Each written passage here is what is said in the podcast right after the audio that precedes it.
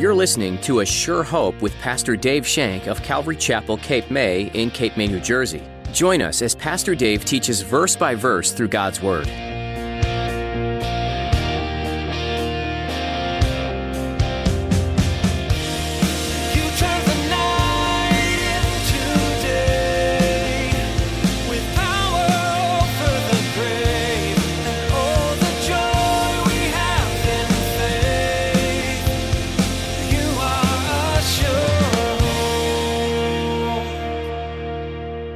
One thing to give yourself materially, one thing to give yourself physically, you know, to work. It's one thing to put yourself out there and work, work, work, work, work. But are you giving of your heart? Affection. Are you giving it of your heart? Is your heart in the right place when you do that? Because if you're doing it and your heart's not in the right place, something's wrong. Something's wrong. Your relationship with God is not right. You should be doing it willingly and out of love for God. Why? Look what He did for you. Has serving the Lord ever felt like a chore to you? The truth is that everybody can answer yes to that. If that's where you are, ask yourself if you're serving out of either obligation or love for God. In today's message, Pastor Dave will teach you that truly serving the Lord begins not with your actions, but in your heart. Now, here's Pastor Dave in the book of First Chronicles chapter twenty-nine. As he begins his message, David's reign comes to an end.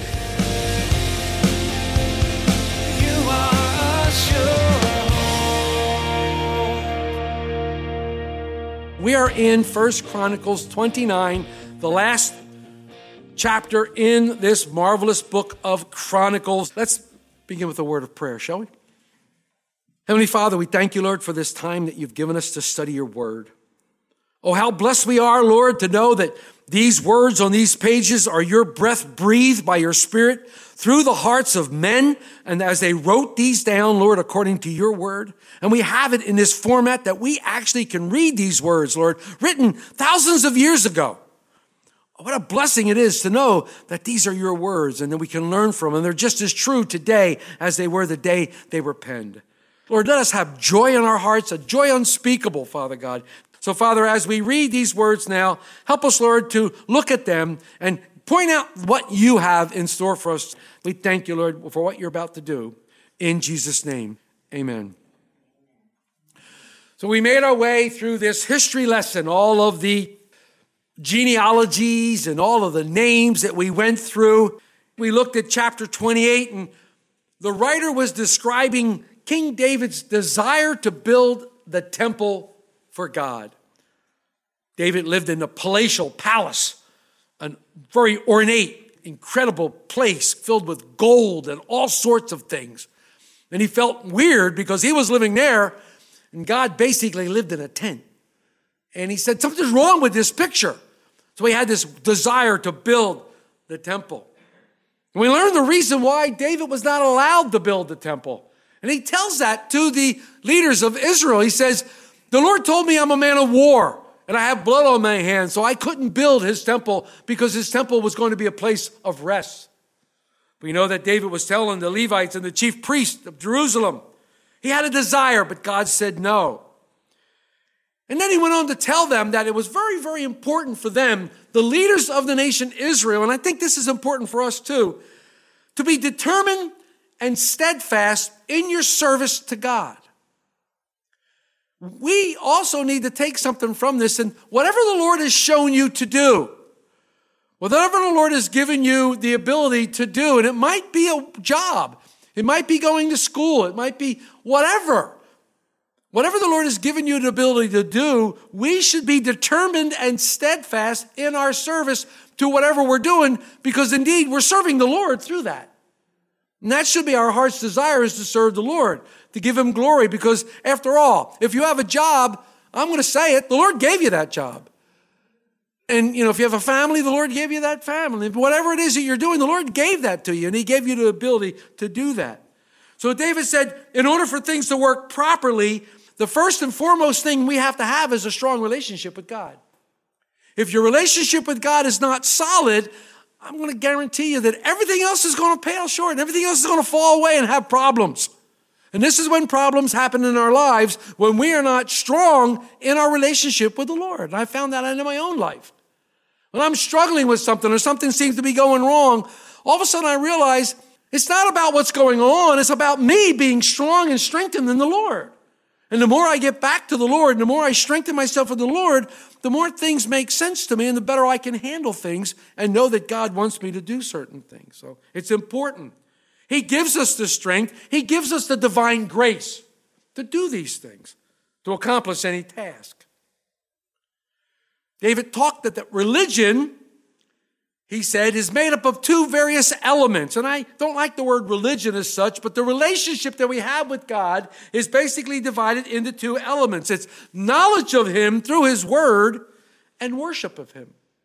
And we do both things here. We just worship the Lord, and now we're going to have knowledge of him. So you have the two elements here. And we know there are more elements involved, like the breaking of bread or the prayer. We know that those are important too. But we have to know God. We have to serve him willingly and happily in both ways. And our heart needs to be in that mindset when we serve the Lord, because we talked about this. God knows your heart. And if you're not serving him with a clean heart, pure heart, full heart, well, then you're really serving him in error. And God knows that. So when we serve him, we serve him gladly, willingly. And we lay our lives down willingly and gladly. And he recognizes that. Knowledge of God sometimes can't be understood, and convincing is hard for us sometimes.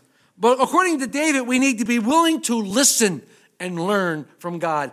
And I've said this before, every one of us, including anybody who is on this stage or anybody in this ministry that's a pastor or a leader or whomever, none of us are above anybody else. We all need to be teachable. We all need to have a teachable heart. The day I stop learning, Lord, take me home. I want to continue to learn more of you and grow closer to you. So I think this is what David's saying. And this is all done through revelation. God reveals himself to us through his word. In the Old Testament, Jesus is concealed. In the New Testament, Jesus is revealed. So God reveals himself to us through his word. And in these last days, he has spoken to us through his beloved son.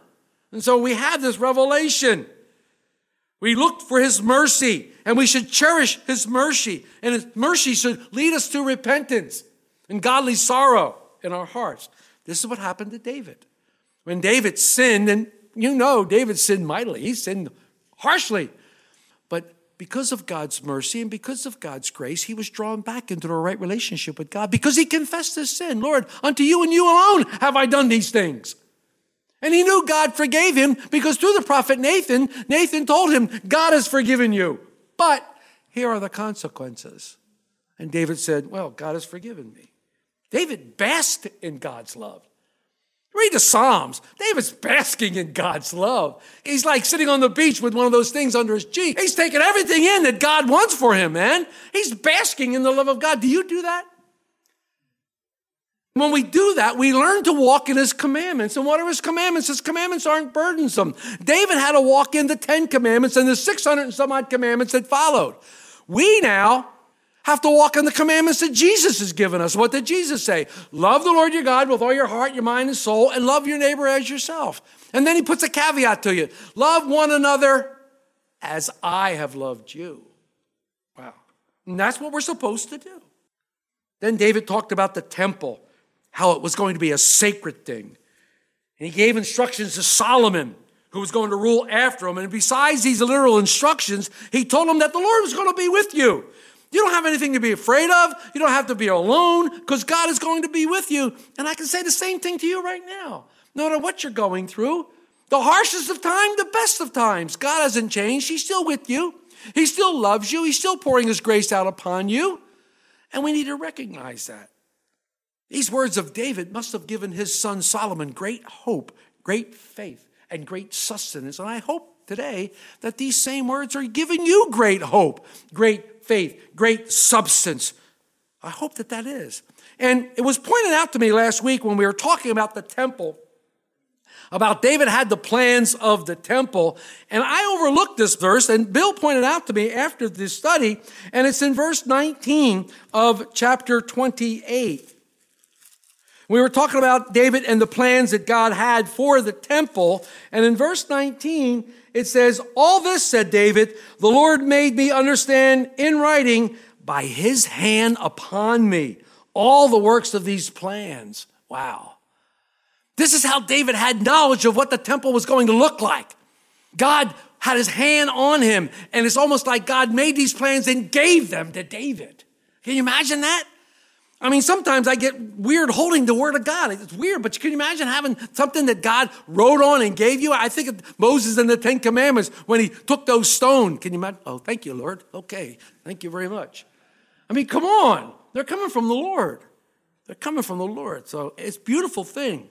And as we came to the conclusion now of this history lesson, because that's what I told you that First Chronicles was, it was a history lesson, David presents gifts. He's going to present all the things that he collected now to Solomon and to the people of Israel so that they now can build this temple.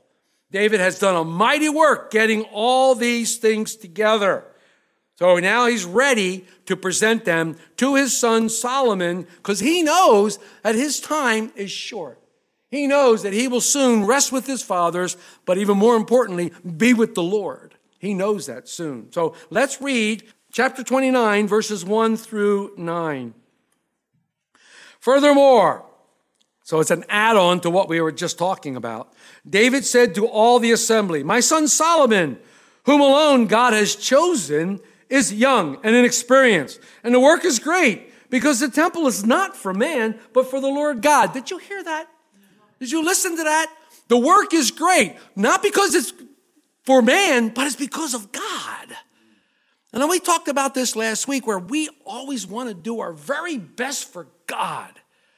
I don't want to ever give him anything less than my best. And sometimes I do it. It bothers me. It just bothers me. I want to give him my very, very best. And this is what David says. It's that the work is great because the temple's not for man. It's for God. And he's telling the people of Israel this. Now, the house of my God, I love that. Once again, he says, the house of my God. Remember, he wanted Solomon to follow his God. Remember, I want you to follow my God. I have prepared with all my might gold things to be made of gold. Well, thank you, David. Silver things to be made of silver. Bronze things of bronze. Iron things of iron. Wood things of wood. Onyx stones. Stones to be set. Glistening stones of various colors. All kinds of precious stones and marble slabs in abundance. Moreover, because I have set my affection on the house of my God, David really wanted to build this house. He was so willing and wanting to do anything he could to build this house for God. It was so important to him. I think we should have that in our heart too, because Paul tells the Corinthians that we are the house of God. We are the house of God. We're the temple of God, and the Holy Spirit dwells within us. It says something for exercise. It says something for keeping ourselves healthy. It says something for that, you know, doing the best for God. He says, I have given to the house of my God over and above all that I have prepared for the holy house, my own special treasure of gold and silver, three thousand talents of gold, the gold of Ophir, and seven thousand talents of refined silver to overlay the walls of the houses. The gold things for gold and the silver things for silver, and all the kinds will be done by the hands of the craftsmen. Who then is willing to consecrate himself this day to the Lord? Who is willing, David said, to set yourself apart, to concentrate yourself to the Lord for this work? Who's willing? See, if you want to work for the Lord, you need to consecrate yourself. You need to set yourself apart. You need to get yourself ready to work for the Lord. You need to do that. David says, then the leaders and the fathers' houses and leaders of the tribes of Israel, the captains of thousands and of hundreds, with the officers over the king's work, offered willingly. They gave the work of the house of God five thousand talents and ten thousand darts of gold, ten thousand talents of silver, eighteen thousand talents of bronze, and one hundred thousand talents of iron. And whoever had precious stones, they gave them to the treasury of the house of the Lord into the hand of Jahiel the Gershonite. And then the people rejoiced, for they had offered willingly, because with a loyal heart they had offered willingly to the Lord. And King David also rejoiced greatly. I love this. I really like this. He knew it was a great work, and he knew it was going to require a lot of things, so he wanted Solomon to have all the help he could get. Again, it was a great work because it was for God. Any work, great or small, when it's for God, should be done exactly for God's glory. We should never minimize anything we do. I prepared it with all my might. He was certainly true. David did so much. to get this thing, land, location, money, materials, staff, workers, plans, organized, everything he did for the temple. David gave everything he had to do this beautiful, beautiful work. He also gave all his affection. You know, it's one thing to give yourself materially. One thing to give yourself physically, you know, to work. It's one thing to put yourself out there and work, work, work, work, work. But are you given of your heart? Affection. Are you giving it of your heart? Is your heart in the right place when you do that? Because if you're doing it and your heart's not in the right place, something's wrong.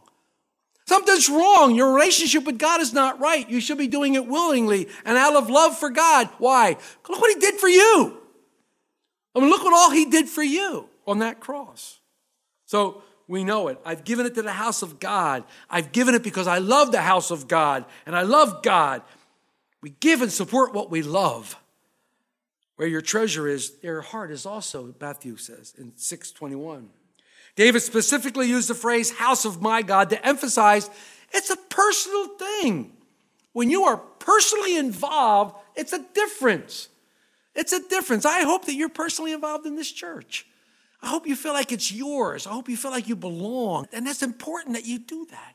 It's important. David said, I have such a connection with God that I take this so personally. And I want this to be the best that it could possibly be. You're my God, and I love you, and I want everything I do to be perfect for you, for you. And that was David's heart. So I've prepared the holy house. He loved God so much that he gave everything he had. David did an enormous amount of preparation, yes, and he gathered all the resources, but he gave even more and more. He gave over and above the measure that was given.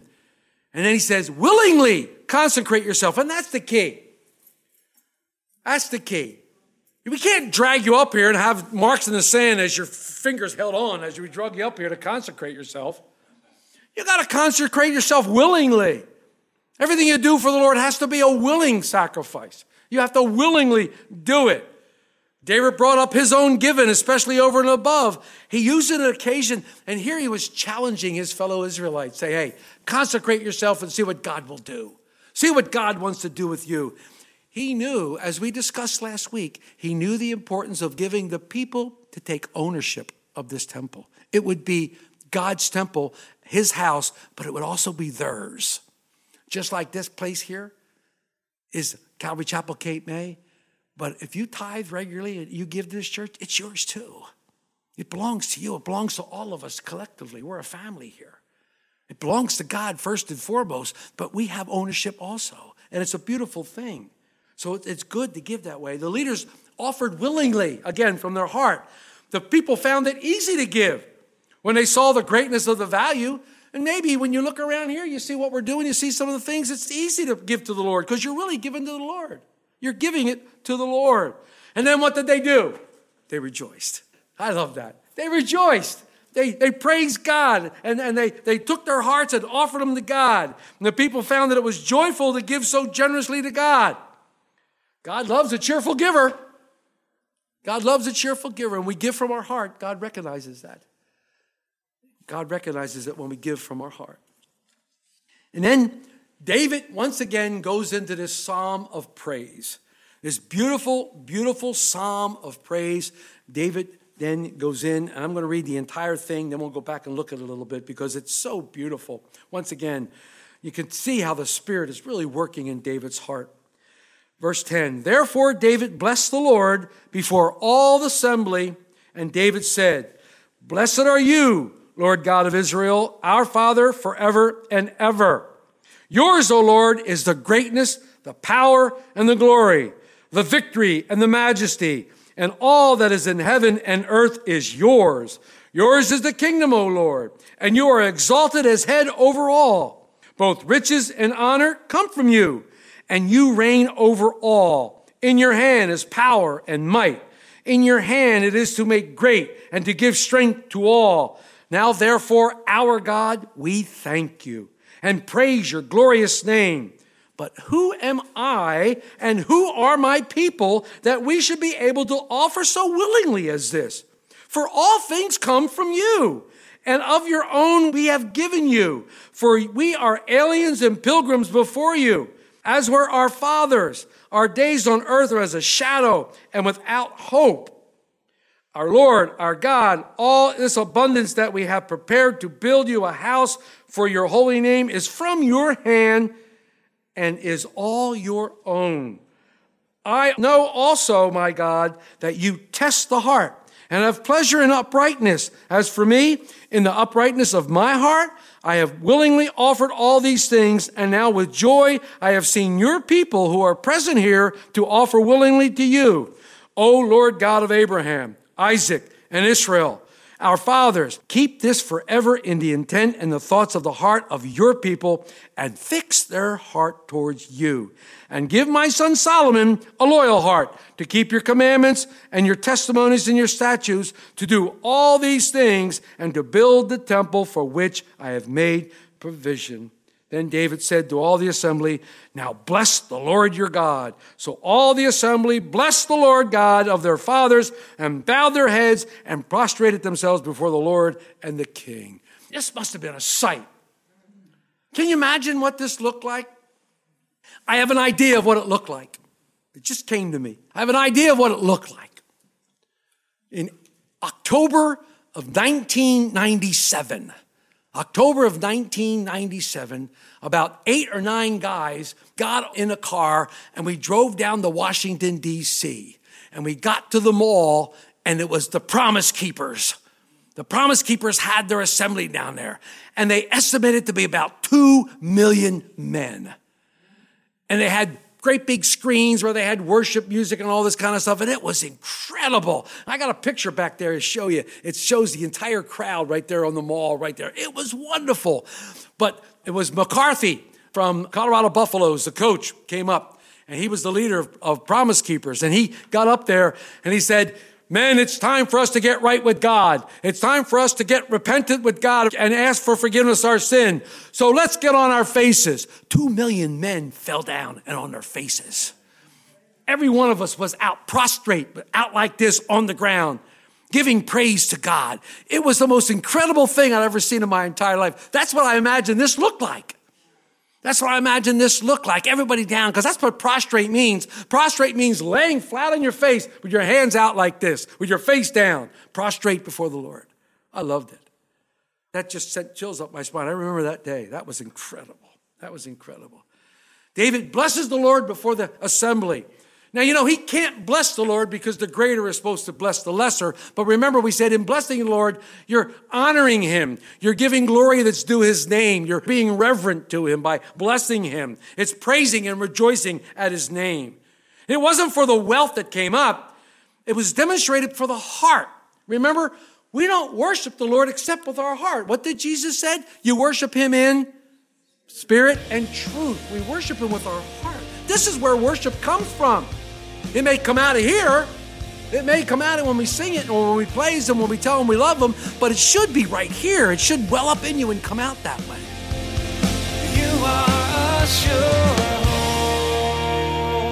are a sure hope. You've been listening to A Sure Hope with Pastor Dave. Pastor Dave has been making his way through the book of First Chronicles. I don't know about you, but the first thing I think of with this book is history, ancient history. I think of the stories of King David, but as I read through it today, I noticed how many verses there are that proclaim the goodness of God and give him glory. Verses like First Chronicles sixteen, twenty-nine through thirty-one, which say, ascribe to the Lord the glory due his name, bring an offering and come before him.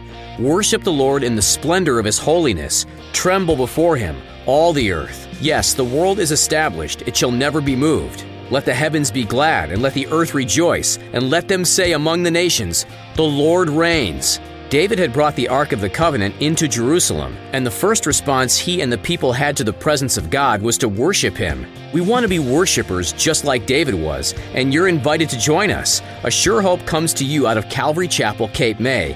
And if you're in the area, we would love to worship God together with you this weekend. Our services are held at eight thirty and ten thirty on Sunday morning. You can find all the information you need at assure hope radio dot com. Again, that's assure hope radio dot com. And if you can't make it in person, we stream our services live to Facebook and YouTube. That's all for today, but we hope to see you again next time as we rest together in a sure hope. You've rescued us.